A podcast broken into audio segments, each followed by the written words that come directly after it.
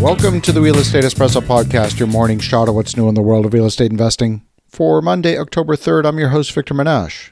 On today's show, we're talking about fishing. The Grand Banks is a continental shelf off the coast of Newfoundland that has centuries of abundant fishing in its history. The cold Labrador Current mixes with the warm water of the Gulf Stream. The water depth varies between fifty feet and three hundred feet, pretty shallow considering the distance from shore. The mixing of these two ocean currents and the shape of the bottom lifts nutrients to the surface. The result is one of the most fertile fish habitats in the world. There was cod, swordfish, haddock, lobster. I grew up on the east coast of Canada, and while I'm not into fishing, nor is anyone in my family, the port was only a few blocks from my house, and we would go down to the port to look at the boats on a regular basis. We regularly saw ships from Portugal, Japan, France, and Norway, to name just a few. The local politics were often dominated by the debate over fishing quotas. The argument was that it was unfair for Canadian vessels to be subject to quotas while ships in international waters could fish as much as they wanted. Eventually, that debate was put to rest when the entire ecosystem collapsed and there was no more fish. An outright ban on fishing on the Grand Banks was put in place, and now, nearly thirty years later, the fish population is still a fraction of the population in the nineteen nineties. Last month, we had an entire week dedicated to the question of food security. On today's show, we're going to look at one of the richest ocean ecosystems on the planet. The Galapagos Islands sit virtually on the equator, and they've been a territory of Ecuador since eighteen thirty-seven. Despite being on the equator, the cold water of the Humboldt Current brings nutrients from the Antarctic region up the coast of South America. Combating illegal fishing is a problem in the Galapagos as well. In twenty twenty, during the height of the pandemic, there were over three hundred forty Chinese fishing vessels fishing in the region of the Galapagos Islands. Those three hundred forty vessels logged more than seventy-three thousand hours fishing in those waters. The protected waters of the Galapagos are home to more than twenty thousand species of wildlife. Ships crossing the Pacific from China are not little rowboats with a single fishing rod. No, these are industrial ships designed to harvest the ocean indiscriminately on a large scale. The first warning signs of rapidly declining fish stocks in the Grand Banks of Newfoundland happened only about three years before the complete collapse of the fishery. Now, China is responsible for more than a third of global fish consumption.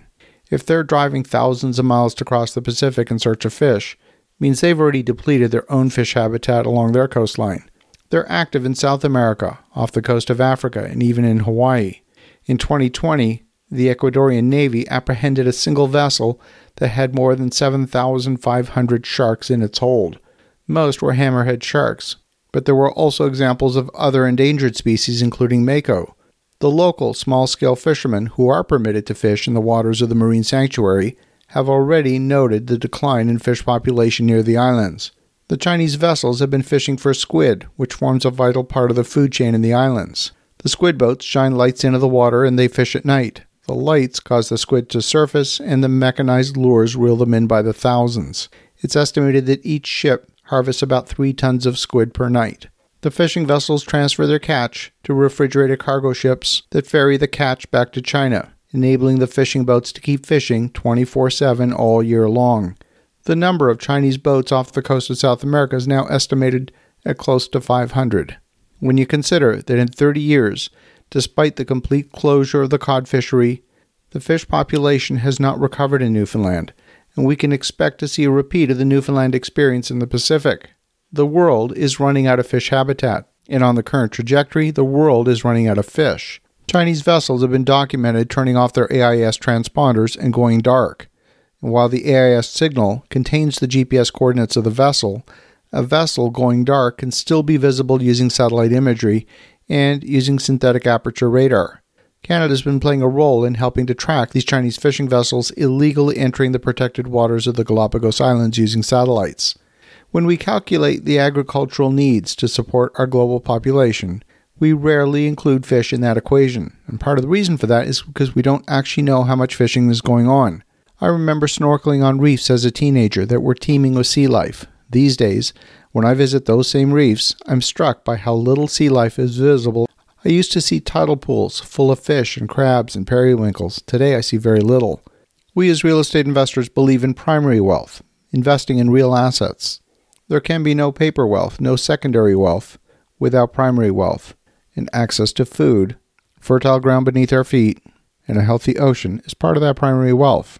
I'm an entrepreneur, a capitalist, a business leader. I believe in the pursuit of economic growth.